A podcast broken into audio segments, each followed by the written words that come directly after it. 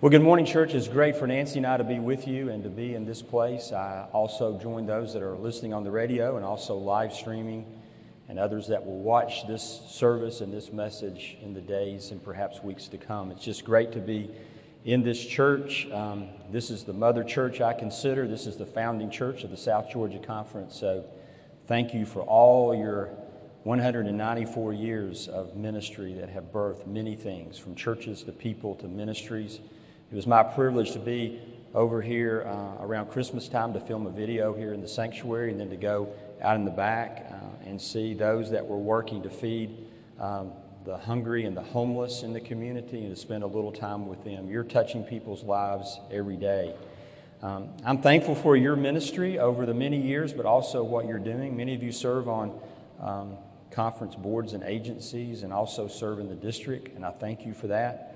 I also want to give thanks for the leadership of Creed Henshaw, Tommy Martin, and Marcus Tripp uh, this past year. I think they might have gotten into a little bit bigger journey than they were anticipating, but they did. They have done wonderful, wonderful ministry, and I'm so thankful for them.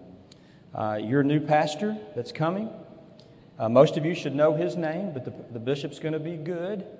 And wait until you hear officially his name next week um, because I've asked pastors or churches not to do that till next Sunday. So I better obey my own uh, things that I've asked people to do. But most of you know that who's coming, and you've had some time to spend with him and his family.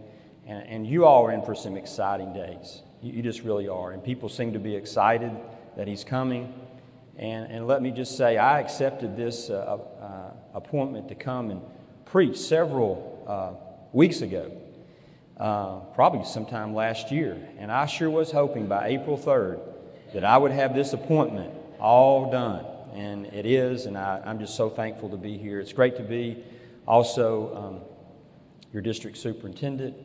Uh, Craig Hutto is with us, his wife, and uh, Cater Thompson, a member of this congregation, serves so faithfully as our conference chancellor.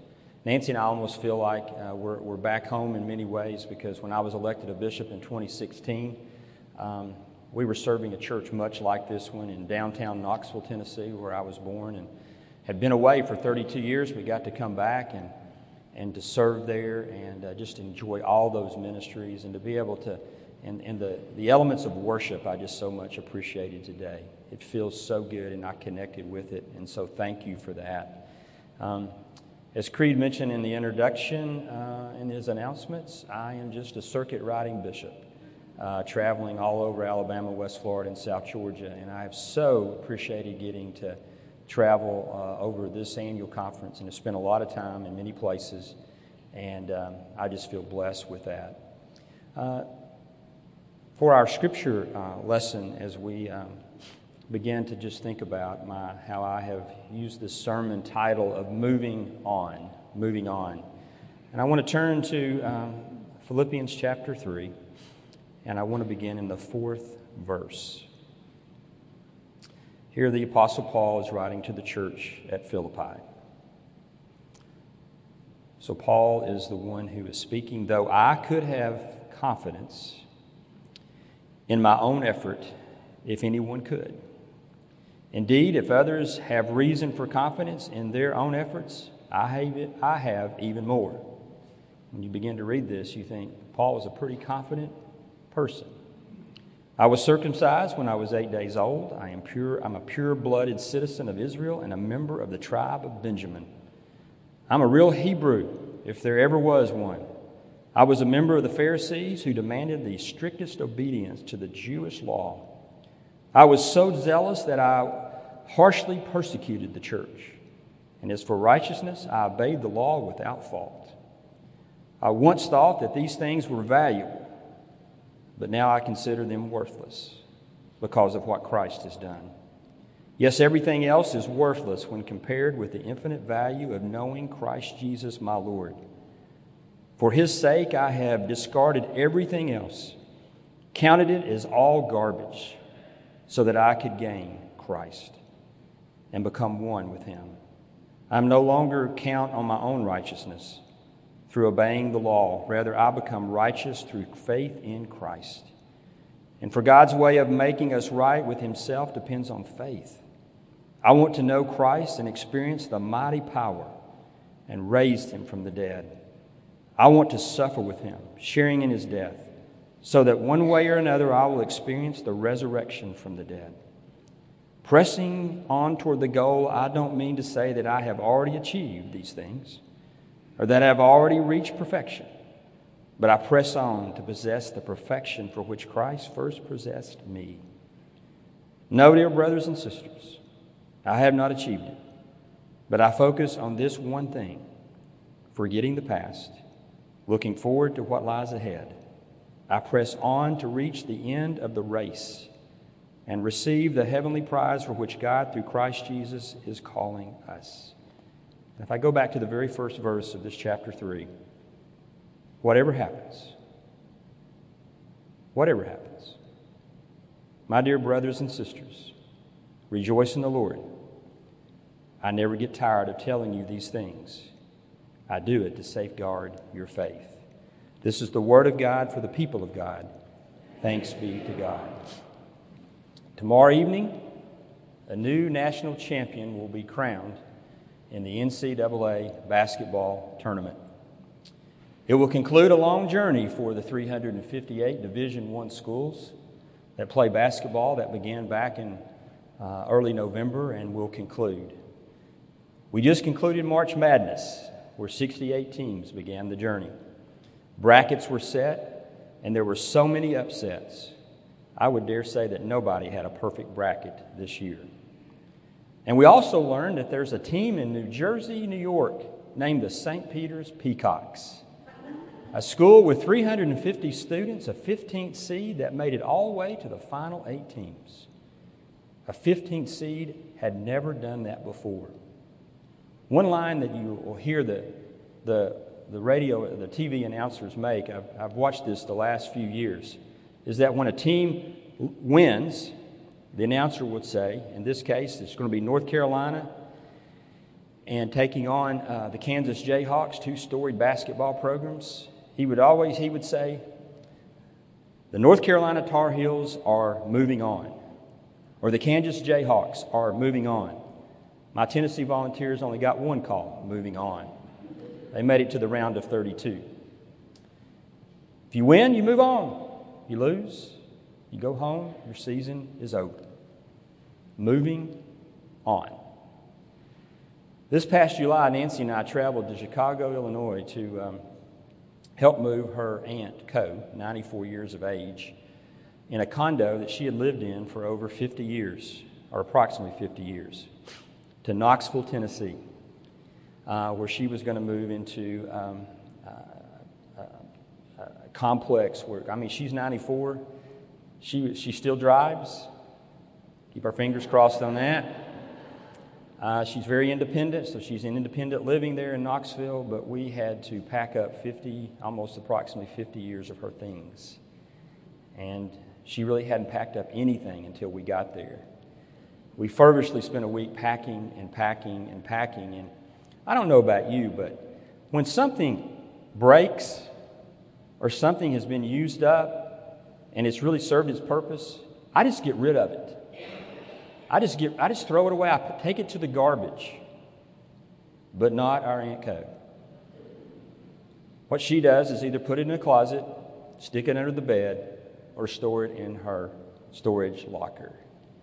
To go through those individual items, well, somebody might need that. Who could use that?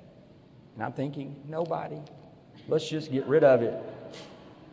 So, all that stuff came to Knoxville.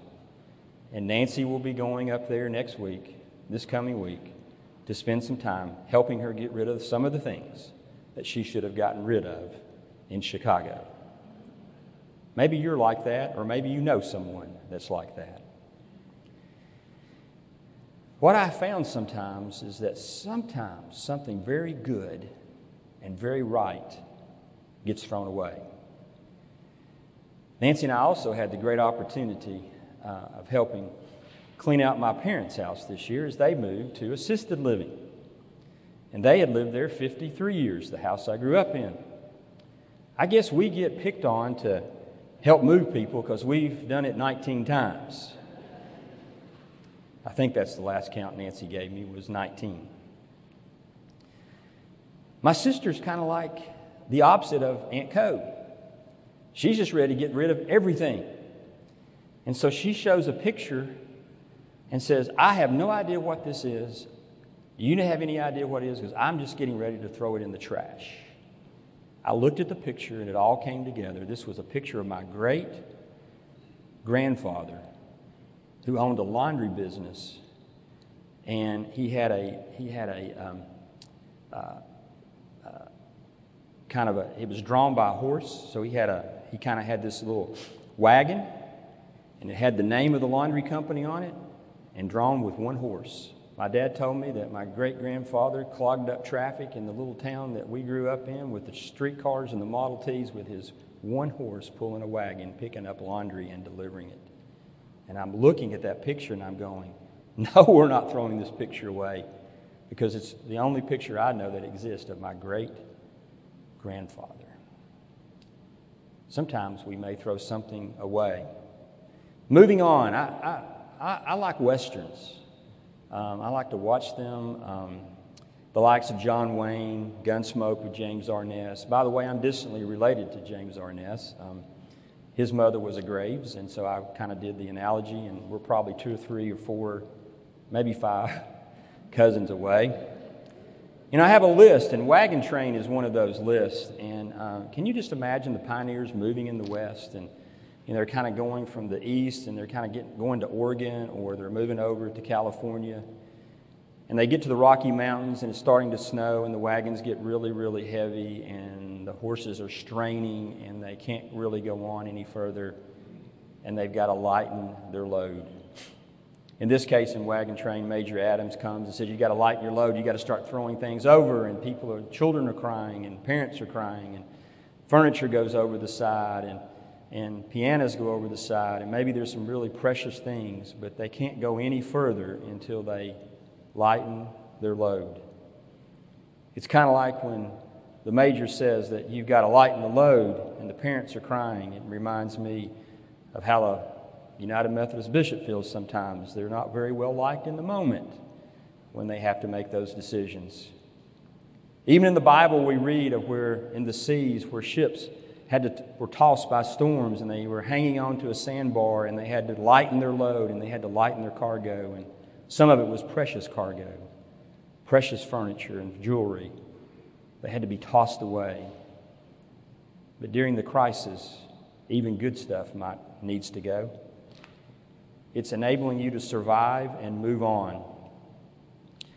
It's very likely in your life you won't have these occasions because these are stories of novels and television. It's interesting and moving, but so what? Even though this kind of things are of the past or rare, people still throw away good stuff from time to time. So this morning, I want to leave you with someone who um, gave away something extremely valuable. And Creed read just a few moments ago from the Gospel of John, you see that. Um, Mary is very much criticized by Judas of Iscariot for using an expensive perfume to anoint the feet of Jesus. As, uh, the value of that perfume was worth a regular person's wages for the whole year, and Judas Iscariot was upset. He really wasn't upset that something was being wasted in his mind. He just wanted to keep it so he might be able to use it somewhere else sometime. But we also see it in our epistle lesson for this morning with Paul, who wrote to his friends in Philippi in northern Greece. And the summary of the first few verses of Philippi chapter 3 really are go like this from Paul. If I were a bragging in a bragging contest, Paul writes, I would win. Not for what I have, but for who I am. My identity, my genealogy, my family, my connections, my standing in the community. I could win any bragging contest. I mean, that's really what he's saying in the first few verses of our scripture. You kind of have to step back just a little bit and begin to think, you know, Paul, you look a little bit uh, into yourself too much in these first few verses. And he is. He said, I am a Jew. I'm proud of that. I'm a member of the house of Israel. We have been mistreated severely over the years. We have had our things taken by every country of the world. We have been literally destroyed in community after community. But I remind you that we have clung to the faith in God. We have kept the light on when darkness was everywhere. We have given the world the basis of all moral and ethical standards. We've given the Ten Commandments. We have contributed the writings that shaped three great religions Judaism, Christianity, and Islam. Paul said, I am an Israelite, I am born a Jew, and I am proud of it, and I could win any bragging contest. I began to think about that. I, was, I am a Methodist. I was going to church nine months before I was ever born. Can I get a witness to that? I grew up in the church. At the time when I was born, it was the Methodist Episcopal Church South. I was confirmed in the United Method, the newly formed United Methodist Church in 1972. I answered the call to ministry in the local church in which I grew up in. My pastor helped me, guide, guided me in answering God's call. I would encourage you that all of us are being guided by God to have a call in our life to serve Him in some way. It was at an altar just like this that I gave my life to Jesus and I answered my call to ministry. I could proudly say that, you know, I was ordained a deacon in the United Methodist Church, ordained an elder, then a district superintendent, and then was elected and consecrated as a bishop in the United Methodist Church. I could do all that bragging. But Paul tells us in our scripture lesson this morning that we, he was born a Jew. He didn't come to this deal late. He was circumcised on the eighth day, and my family, Benjamin, it was the smallest tribe. It didn't amount to much in people's eyes, but God was always used the smallest and the weakest and the least known to accomplish what God wants to do. This was Paul's tribe.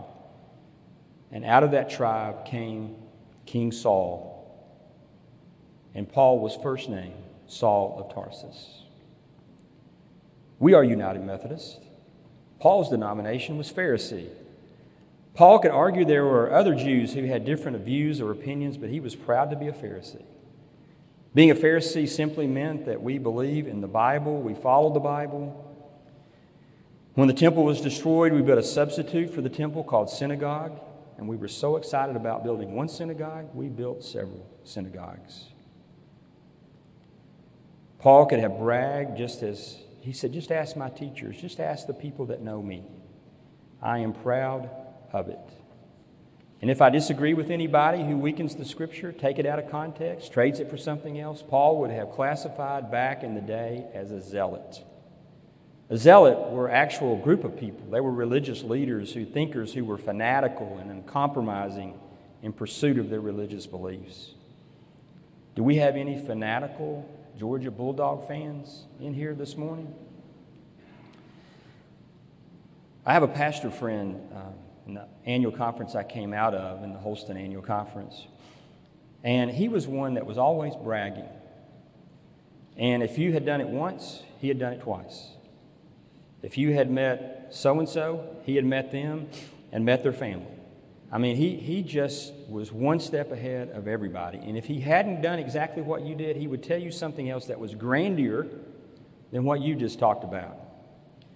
One day he was kind of expounding on one of those things, and my friend Randy, who was sitting beside me, he said, You know, David, you remember um, we learned in Scripture that, um, that when God created creation, he created the heavens, and then he created the earth, and then he created man and woman, and he created animals. And remember what God said after that? That God said that uh, it was good, right? I said, That's right. He said, I believe that when God created the heavens, that our friend Dan here leaned over God and said it was good. It was like this guy could not quit bragging on all the things that he had done until until he met Jesus.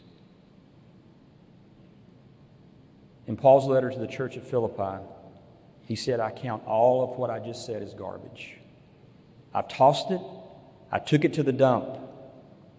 What we have is a story of a man who didn't regret his past. There may have been some places that he did regret or was guilty, but he put it all away. Reflect on being a part of the church. Paul could have done what other people do to join. Join the church and then pick, just pick and choose the parts you like. Come now and then and give a little now and then. Do a little now and then. Maybe serve on a committee now and then. Not any of this is bad. But Paul is seeking to tell us that there is so much more. Paul, in a sense, is moving on. He's moving on. God could have just kept bragging on all that he had done, too. His people kept breaking covenant. The Bible tells us of these stiff necked people. Every time I think about stiff necked people, I remember in Disciple Bible study, we were talking about this particular scripture that had stiff necked people in it.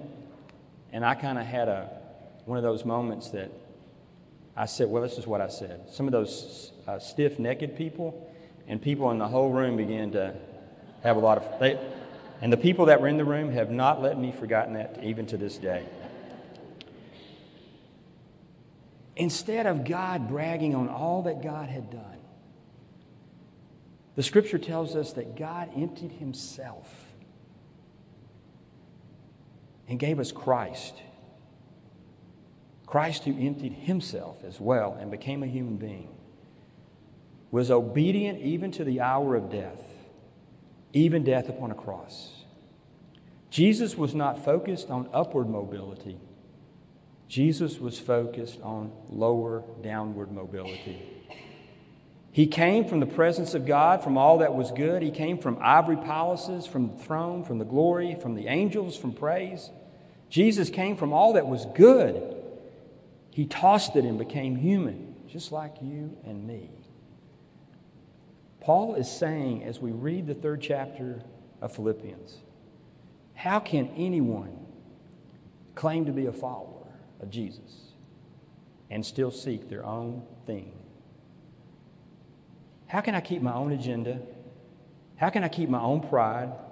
How can I just give occasionally or do occasionally? Because Jesus gave it all up for us.